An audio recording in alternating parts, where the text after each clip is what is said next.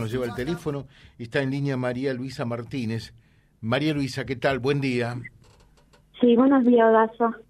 María Luisa es la mamá eh, de esta joven. Ella brindó su testimonio, vino, quiso compartirlo con usted y efectuar una suerte de denuncia pública eh, el día viernes aquí en nuestro programa junto a su marido, eh, el papá de la víctima de esta joven. Eh, que, fue violada por, por su tío, eh, y después cuando se conoció la resolución de la justicia, la semana pasada, eh, la chica lamentablemente fue amenazada, fue amedrantada, pero también fue golpeada. ¿Lo recordamos, María Luisa? Sí, sí, así fue Horacio. Mi hija fue secuestrada en un auto ahí de la escuela cuando ella sale de la 524 donde estos malvivientes, estos desgraciados, me la golpean todas, eh, diciéndole que si no retiraban la denuncia la iban a hacer boleta, la iban a matar. Eh, bueno, ella de ahí está viviendo un trauma no muy bueno, está, está mal, se siente mal, así que yo quiero una solución pronto. Yo ayer fui, quise hablar con la doctora Georgina y ella me deriva al doctor Rodríguez porque dice, como él me tomó el caso esta noche en la denuncia, él tenía que atenderme. El doctor Rodríguez me dice que no, porque la que lleva el caso es ella. Y yo quiero una solución, Horacio, porque no me dan una solución, si las cámaras. Lo que me dio a entender el doctor que por ahí las cámaras no filman bien o andan mal. Es como que se está lavando la mano, Horacio, y yo no quiero que esto quede impune, porque mi hija, a ser víctima de este desgraciado que abusó de ella, siendo su tío, eh, la secuestren y la golpeen todo mal. No sé qué vamos a esperar, no sé qué espera la justicia, que me la maten, porque yo ahora qué puedo esperar, Horacio. Yo vivo en Calvario, aquí en mi hogar, estamos pendientes a todo, me prometieron una seguridad que me iban a mandar patrullaje acá en la cuadra, no hubo de eso, nada de lo que me prometieron. Yo quiero una solución pronta, yo no sé por dónde irme, es por eso que yo le llamo como usted entiende más, por, por medio de usted puede esto eh, solucionarse pronto, no quede todo así, porque yo sé que pasando unos días ellos dicen que ya se borró toda la filmación y yo no quiero que esto se impune. Que eso desgraciado que me la golpearon, me la trataron mal, me la torturaron, paguen lo que quieran. Eh, ¿Usted siente que nadie, nadie en realidad le está dando una respuesta, nadie le está prestando la debida atención. Nadie, nadie da Así que bueno, yo quiero una respuesta pronto porque no puede quedar así. Esto no puede quedar impune. Ellos tienen que pagar lo que hicieron ese día con mi hija. Y sí. Es por eso que yo ocurro a ustedes, a los medios, para que me ayuden. Porque ayer con la tormenta y todo, nos vimos con mi esposo para que me atiendan. Bueno, la, la, la fiscal de Ordina tenía una audiencia que estaba muy ocupada. El doctor eh, Rodríguez me atendió todo hacia la apurada, así que bueno, me dijo, venga el miércoles, que puede ser que ella ya pidió los informes, que ya sea eso. Pero no me dan respuesta, basta, nadie me da respuesta. Eh, ¿Y cómo está la, eh, la joven? ¿Cómo está su hija? Y bueno, ella está asustada, tiene mucho miedo, está encerrada, se volvió a encerrar y yo creo que eso no es bueno ella estaba superando lo, del tema de lo que del abuso y ahora esto.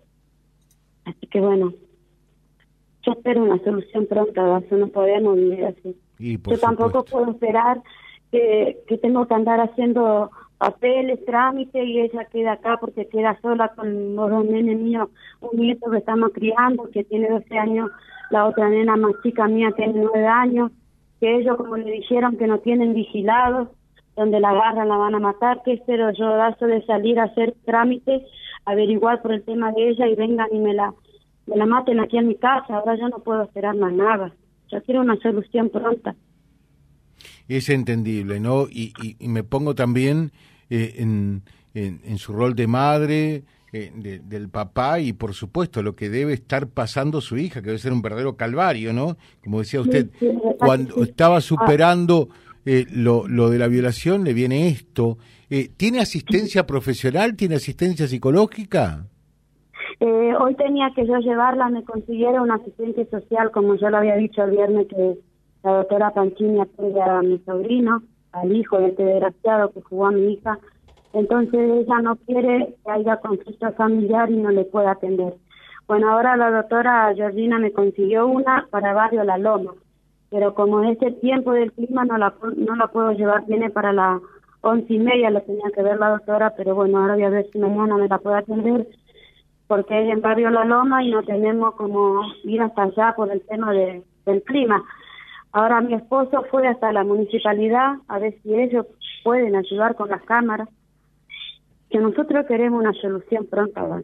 Fíjese acá yo estoy, si usted quiere mandar su móvil, acá en Barrio Lorenzo, en calle 81, enfrente tengo un yuyay, yo no sé si ahí se pueden esconder a la noche o ahora de día, porque lo que le pasó a mi hija fue de día el tiempo que por ahí llueve, nadie está afuera, ahí se pueden esconder fácilmente unas personas. Claro, claro. Y, el mayor temor y miedo, por supuesto, es cuando cae la tarde y llega la noche, ¿no? Sí, sí, ese es nuestro mayor miedo, Lazo. Fíjese, ustedes se acordar, yo fui a la radio, pedí su ayuda, su colaboración para que la gente me ayude para yo poder sobrevivir, que ellos me ayudaron en harina, todas esas cosas, ¿se acuerda que yo fui a pedir a la radio para nosotros poder sobrevivir con bueno que yo vendo torta frita, patita, todo eso. Y lo hicieron, lo hicieron. Ahora con, este ¿eh? caso, ahora con este caso yo no puedo salir ni a vender ni nada por el temor que mi hija le pase algo. Y seguro. ¿Me entiende, Lazo? Qué duro, qué duro. Sí, sí, sí, entiendo perfectamente. Nosotros no somos unos vecinos que molestamos ni nada, pero eso desgraciado no nos dejan vivir. Ahora cualquiera puede violar, puede hacer cosas, cae preso y la familia toma represalia por las víctimas. Yo creo que no es así, No es así. Le dejo un saludo, María Luisa, y estamos en permanente contacto, ¿eh? Muchísimas gracias, gracias, gracias por su espacio. Gracias, gracias. María Luisa Martínez la mamá eh, de esta adolescente, cuando tenía 13 años, fue violada por su propio tío, esto se, se demostró, y cuando fue condenado eh, y privado de su libertad, precisamente la semana anterior, eh, a poco de suceder eso en el mismo día, la joven fue subida a un auto y, y, agredida, violentada, ¿no? así que realmente son momentos y nos imaginamos horas terribles para esta joven y por supuesto también para toda su familia. Vía Libre, siempre arriba y adelante. Vialibre.ar, nuestra página en la web, a solo un clic de distancia. www.vialibre.ar, vialibre.ar. Vía Libre, siempre en positivo.